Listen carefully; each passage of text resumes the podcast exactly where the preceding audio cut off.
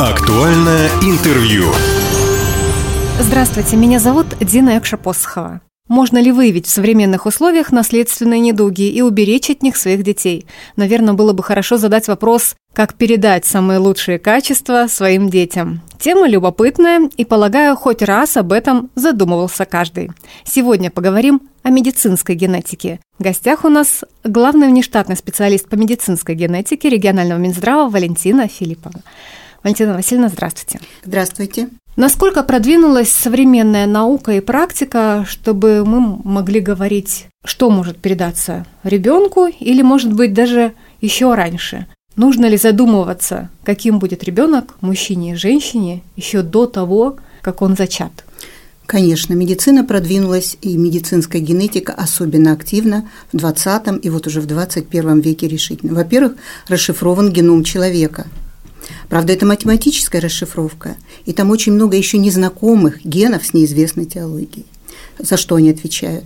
Каждый ребенок, каждая семья, когда задумывается о том, родится ли здоровый ребенок, она, конечно же, в общем-то, копается в глубине своего анамнеза с попыткой выяснить, а есть ли в семье какие-то генетические заболевания. И чаще всего ответ один – никого нет. Так ли это? На самом деле, на самом деле, Каждый человек, каждый, абсолютно каждый человек носит в своем геноме от 5 до 7 патологических генов. Но эти гены могут из поколения в поколение передаваться, и никто об этом не догадается, пока это не встретится с таким же точно носителем такого же патологического гена и, возможно, передашь его будущему ребенку. То есть, если мужчина и женщина планируют здорового, крепкого ребенка, они могут уже заранее прийти к врачу и сказать, а давайте мы нас посмотрим, как на карты открытой, сложим все данные и увидим, есть какие-то опасности или нет. Конечно, что-то узнать мы сегодня можем. Первое. Кто же должен обратиться к генетику, чтобы узнать, что его будущий ребенок будет здоров?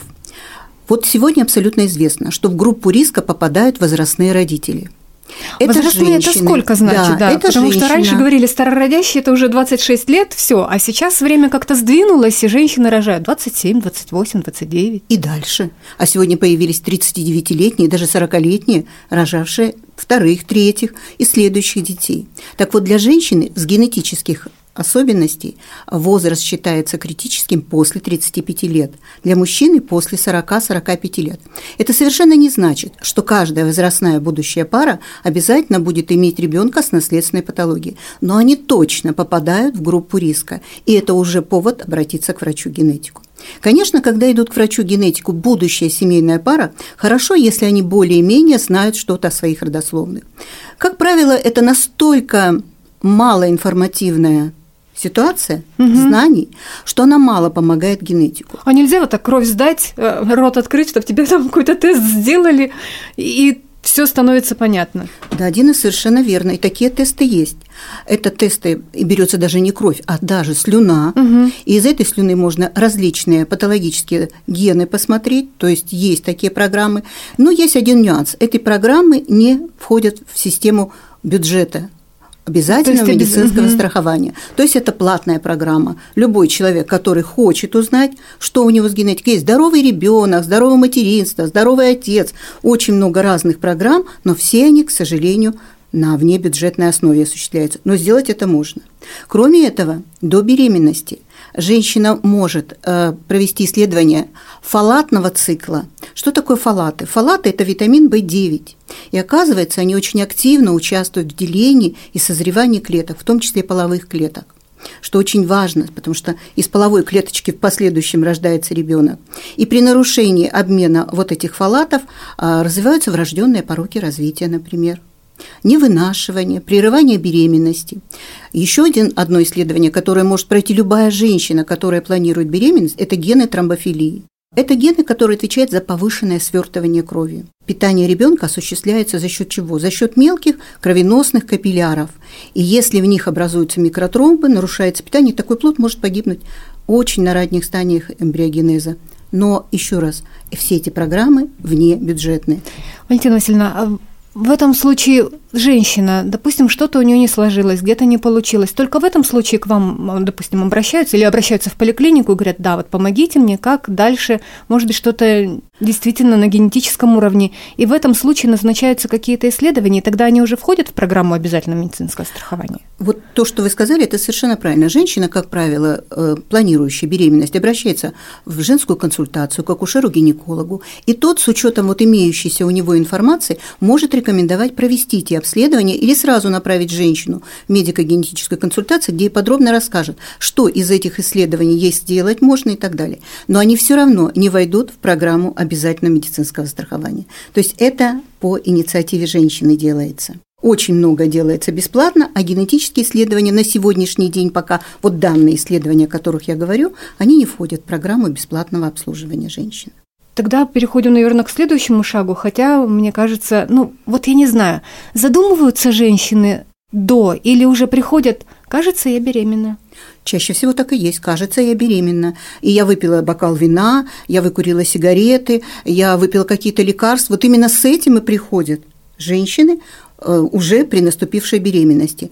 И вот здесь тоже нужно помогать женщинам. У нас э, работают программы. Скрининговая программа по выявлению у беременных женщин на ранних сроках беременности возможных врожденных патологий и наследственных патологий.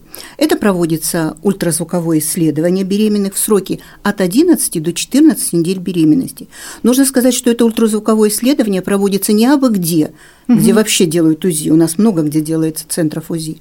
Это специальные, э, так называемые перинатальные кабинеты. Они организованы при женских консультациях, в перинатальном центре, при областных или районных больницах, если это отдаленная территория. И там работают акушеры-гинекологи, они же врачи ультразвуковой диагностики, которые прошли специальную программу обучения, чтобы угу. выявить у плода какие-то маркеры патологии и выявить группу риска. Ну, УЗИ – это визуальная, да, такая картинка, здесь уже можно что-то на что-то обратить Абсолютно внимание. точно. По ультразвуковой картине выявляют так называемые маркеры хромосомной патологии и врожденных заболеваний.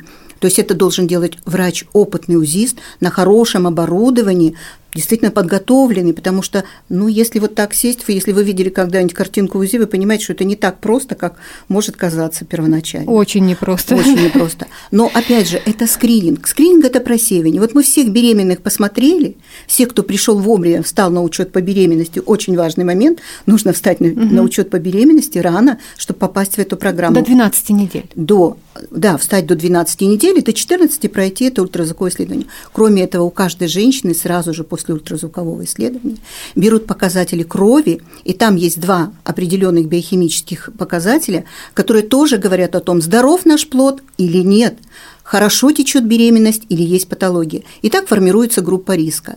Примерно это 1,5-2% от всех прошедших данное обследование беременных. А вот с этой группой риска уже активно работают дальше и врачи-генетики, и врачи-акушеры-гинекологи. Как правило, их направляют уже в перинатальный центр в медико-генетическую консультацию. И уже можно что-то исправить? Вот сейчас современная медицина дошла до того, что даже если какая-то патология выявлена, что-то можно скорректировать? Не часто, сразу скажу, чаще всего нет.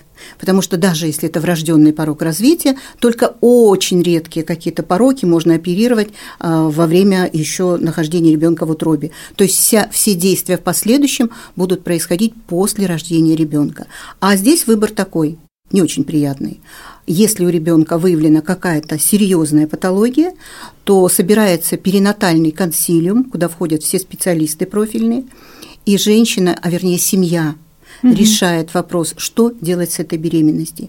И объясняют, насколько серьезная ситуация, что ее ждет в последующем, и они принимают решение пролонгировать эту беременность или ее прервать. Но делать это нужно Очень до 22 вопрос. недель беременности, во-первых, потому что в 22 недели наш ребенок уже жизнеспособен. И никто даже патологическую беременность прерывать не будет.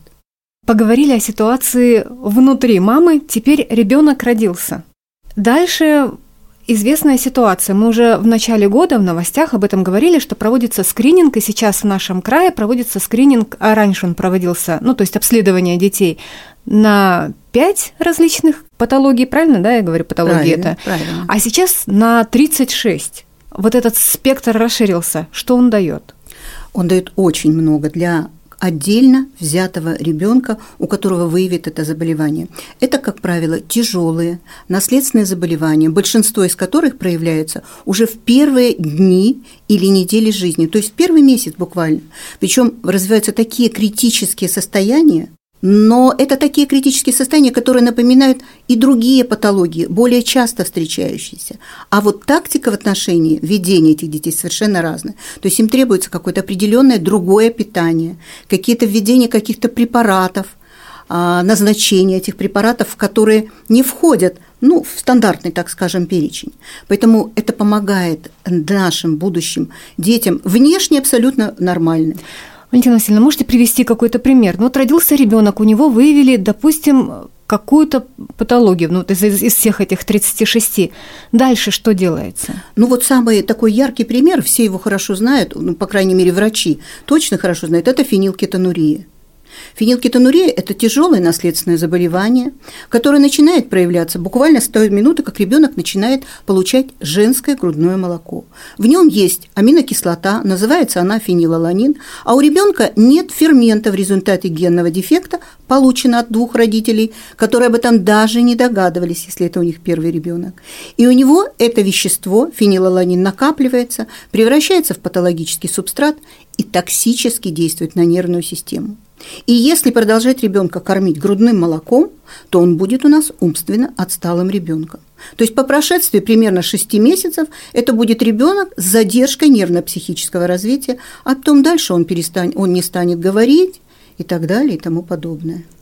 В этом а случае, если убираем грудное вскармливание, заменяем его специализированными друг... продуктами, он растет абсолютно нормальным. То есть у него нет поражения нервной системы, у него нет вот этого токсического действия, он развивается как обычный ребенок, а внешне вы его, поверьте, практически ничем не отличите, кроме того, что это, как правило, голубоглазые, светловолосые, светлокожие, иногда рыжеволосые дети. Ну что, вы таких не видели среди наших детей, их довольно-таки много. То есть внешне каких-то признаков, по которым мы бы узнали этого ребенка, их не существует. Поэтому если бы не проводился этот тест, а он проводится с 1991 года в Хабаровском крае. Угу. Вот эти тесты, их еще называют э, пяточный тест, да? Да. Небольшие капельки крови берутся из пятки. Понятно, что у ребенка там пальчики совсем малюсенькие, выдавить оттуда наверняка из пяточки. кровь из, невозможно. Почему из пяточки? Потому что именно не из пальчика, потому что пальчики там очень тоненькие, угу. и это может привести, вот когда мы берем такой, э, ну, все равно это объем для ребенка крови, к тому, что даже может некроз наступить, поэтому берется именно пяточка, используется. Поэтому называется такой пяточный тест. Раньше было 5 патологий, 5 капелек, а сейчас 36 капелек нет, нужно? Нет, нет, нет, ну, прям страшная сейчас берется, история. Нет. А, э, у нас сейчас берется два тест-бланка. На, одно, на один берется 5 капелек крови, на другой 3. Угу. То есть не То 36. Есть это достаточно. Вот, вот в том-то и дело, что вот этот, это вот прорыв такой произошел, прорыв в медицине, появился метод тандемной хромотомасс-спектрометрии, при помощи которого мы сегодня обследуем 29 вот этих заболеваний, вошедшие в неонатальный скрининг. А, это получается фактически из одной капли можно сделать огромное количество исследований. Причем это делается в считанные минуты что очень удобно. И это даже не 36, это нозология еще, то есть там еще больше патологий можно оттуда обследовать. И еще хочу сказать да. о неонатальном скрининге. Вот в прошлый год, позапрошлый, вспомните, и эфир, и телевидение очень часто говорили о детях со спинальной мышечной атрофией. Угу. Вот с этого года, с 1 января 2023 года, спинальная мышечная атрофия тоже вошла в этот неонатальный скрининг. И сегодня уже в России есть выделено три ребенка по этому неонатальному, то есть за январь, ну, у меня данные за январь, за февраль угу. у меня еще нет, с этим заболеванием, которые уже получили лечение. И практически у них не будет никаких проявлений. Валентина Васильевна, вот выявили какую-то патологию, хорошо, что ничего нет, и ребенок дальше здоров. И, в общем, родители даже не, не задумываются и забыли про вот эти все скрининги. Кстати, на скрининге берутся сейчас э, разрешающие документы, как любую медицинскую процедуру, правильно? Обязательно, обязательно. Без добровольного информированного согласия ни одну манипуляцию проводить медицинский работник не имеет права. Все прошло, все хорошо, семья живет нормально. Вдруг выявили подозрение, что может быть какая-то патология. Дальше что происходит? Вот э, когда берется тест сегодня, он, кстати, берется на вторые сутки жизни у доношенного ребенка и на седьмые сутки жизни у недоношенного ребенка. С тестом нужно работать 72 часа. Представляете? Трое суток. И через трое суток должен появиться предварительный результат. Есть у ребенка подозрение на нарушение обмена какого-то из 36 заболеваний или нет. Если оно есть, у ребенка в течение 24 часов. Вообще время работает вот здесь просто э, такими, знаете, астрономическими, можно сказать, понятиями. В течение 24 ему берется еще один тест, и этот тест, с ним уже проводится более конкретные исследования, чтобы определиться, есть это заболевание у ребенка. Если оно подтверждено, решается вопрос о назначении терапии. То есть ребенок в течение буквально первой недели, 10 дней у него уже есть диагноз. Это для ребенка это благо, для семьи это благо, потому что действительно они, иначе ребенок первое мог вообще погибнуть, такой вариант при многих заболеваниях. Второе, он мог стать инвалидом, глубоким инвалидом и прожить какой-то период времени при некоторых заболеваниях очень долго. Например, при фенилкетонурии средняя продолжительность жизни 60 и более лет. То есть 60 и более лет человек умственно отсталый живет, но у него прекрасно работают все органы – сердце, печень, легкие, почки, даже иммунитет. Вот когда получили диагноз или предварительный диагноз, дальше что делают родители с ребенком, что делают медицинские работники? Какое Значит, чаще взаимодействие? Всего, чаще всего, когда получили предварительный уже какой-то результат, ребенка направляют в медицинскую организацию, это у нас перинатальный центр, и там уже начинают проводить какие-то, возможно, уже какие-то минимальные проявления заболевания имеют место быть, и даже до получения результата уже начинают какие-то медицинские действия. Более подробное обследование и так далее. То есть ребенок не сидит дома и не ждет. Но вообще это все-таки выявление группы риска. То есть просеивание – это группа риска, она тоже примерно составляет 1,5-2%. Но я хочу сказать, что в Хабаровске, несмотря на то, что у нас такой многонациональный состав, потому что генетика чаще проявляется там, где генетически, так скажем, однородная в генетическом э, соотношении популяция – одна нация. Угу, Дальнему да? Востоку повезло. Да, Дальнему Востоку здесь повезло. И нет близкородственных браков. Вот это очень часто способствует проявлению патологии наследственные. Поэтому чем дальше наши генетические линии друг от друга, тем меньше наша генетика проявляет себя патологическими состояниями. То есть мы носим в себе эти патологические гены, но они не встретили такого же, с такими же точно патологическими генами второго человека. Но в любом случае, мы вот сейчас я хочу успокоить тех, не знаю, можно ли этим успокоить или нет, что если вдруг что-то обнаружилось, то вас берут сначала на контроль. Это не натальный центр, у нас перинатальный центр, который у да. нас имеет большую хорошую базу. А дальше потом ребенок переходит в поликлинику, и там тоже его ведут. Абсолютно точно. То есть ребенок будет на постоянном диспансерном наблюдении. У нас на э, такой функциональной основе на, в детской краевой клинической больнице имени Петровича создан орфанный центр – ну, будет существовать. Это редкие заболевания. Да, это редкие заболевания. Дело в том, что практически все заболевания, которые входят в вот этот список 36, они относятся к редким заболеваниям.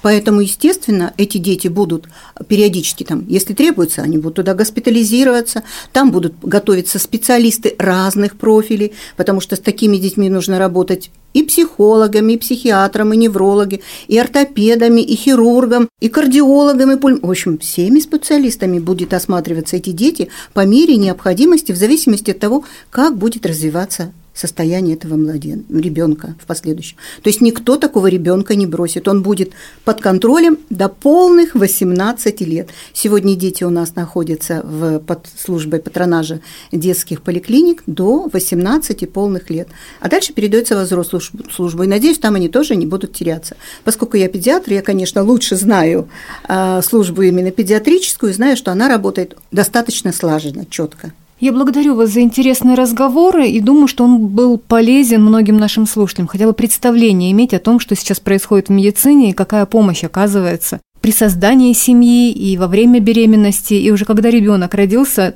тоже вся медицина приходит на стражу его здоровья.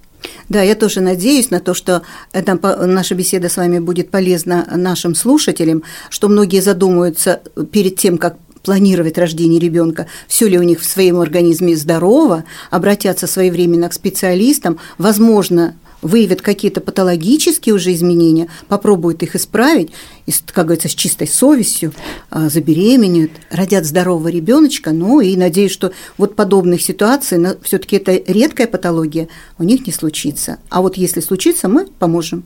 Напомню нашим слушателям, что в студии была главный внештатный специалист по медицинской генетике регионального Минздрава Валентина Филиппова. Спасибо. Всего хорошего.